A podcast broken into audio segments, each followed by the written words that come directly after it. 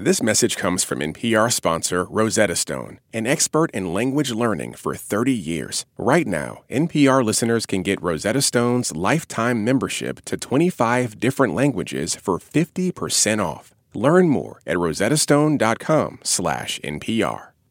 Russia's devastating attack on Ukraine has prompted an outpouring of sympathy and solidarity. In Eastern Europe, which once depended on Ukraine, it has also created a network of volunteers, collecting humanitarian aid donations and driving them into Ukraine themselves.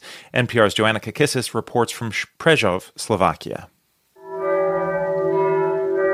This city of Baroque churches is roughly a 90-minute drive from the Ukrainian border. The locals used to drive to Ukraine to shop or sightsee. Today, they're preparing to drive in 9 tons of humanitarian aid. Detergent, dishwashing liquid, Kleenex. We've got beans, some pasta. I'm in a warehouse with Vlad Benč, the tall, red-headed volunteer running this mission. He helps load supplies, all donated, into 4 giant white vans. Medicine and food goes directly to east of Ukraine. But in the western part of Ukraine, they need to prepare for refugees. They keep tents, they keep sleeping bags, bed linens. Bench, who works as an economist here, made his first humanitarian aid delivery right after the war began. Now he's joined by dozens of volunteers, like Misha Puskarova, who's about to jump into a van filled with diapers and baby formula. And then we're going to go all of us together, one after another, in like a convoy. Bench and I jump into another van, and the convoy begins its journey to Ukraine. You know, when the war started, I wanted to help somehow. I started to call to Slovak institution, like Slovak government, regional administration, and everybody was not very well organized. I think it was really a shock for everyone. No one could believe the war started. Yes.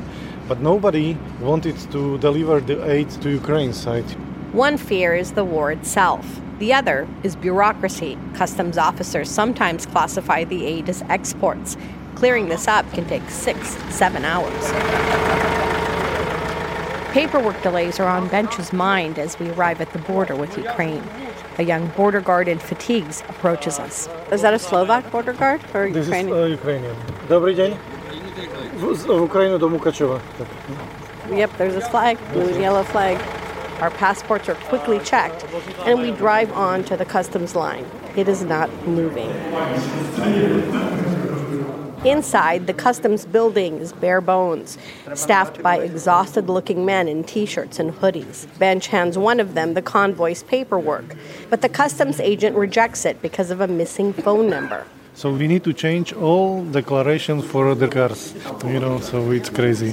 Even when a country's at war, the bureaucracy churns on. It takes us roughly 3 hours just to cross the border into Ukraine, but less than an hour to reach our destination, Mukachevo. This Ukrainian city has a medieval castle and a very modern display of blue and white patriotism. Ukrainian flag after Ukrainian flag. Look at that. The whole town is lined with them. We arrive at a warehouse in Mukachevo where local volunteers unload the donated goods from Slovakia. One is Maxim Kovtun, a 42-year-old baker and father of 2 who recently fled from Kyiv with his family. To be a volunteer for me just to keep my mind calm. So for me it's somehow the way to be involved and to participate, to support. Bench looks sad as he listens. I am just so sorry for these people, that their lives totally changed. And just thinking, a lot of ideas on how we can help them more. Here, near the border with NATO, Mukachevo feels safe. City officials estimate that around 30,000 refugees have arrived in this city of about 100,000, and hundreds more arrive every day. So everyone here is helping. We're in the volunteer center. It's probably one of the biggest in our city. We are helping everything we can. Including 15-year-old Georgi Palach. As a citizen of Ukraine, it's my obligation, because I'm too young to be a soldier, so probably it's the way I help. He and his classmates spend all of their free time sorting clothes to give to people who have just fled here. Sometimes it's very hard to look even on them, because they are always sad. You need to joke with them, you need to make them happy. He says he believes Ukraine will win this war that Russia started and emerge stronger than before. On the drive back to Slovakia, everyone is silent. We go through a line of trucks, and it's quick. But the line for private cars stretches for miles. The cars are all Ukrainian. The next day, I meet Benč and the other volunteer, Misha Puskarova, at a restaurant in Prešov. They say this humanitarian crisis shows how much their country has changed. I think in these post-Soviet countries, like many people, are used to the old system that the state took care of everything. Yeah, my parents, they are like constantly talking about like this is government job, whereas like it never really crossed my mind. I'm not waiting for government to solve this problem. These grassroots humanitarians transport tons of supplies to their neighbors in Ukraine every week. They're now stocking up for their next trip. Joanna Kakissis, NPR News in Prešov, Slovakia, and Mukachevo, Ukraine.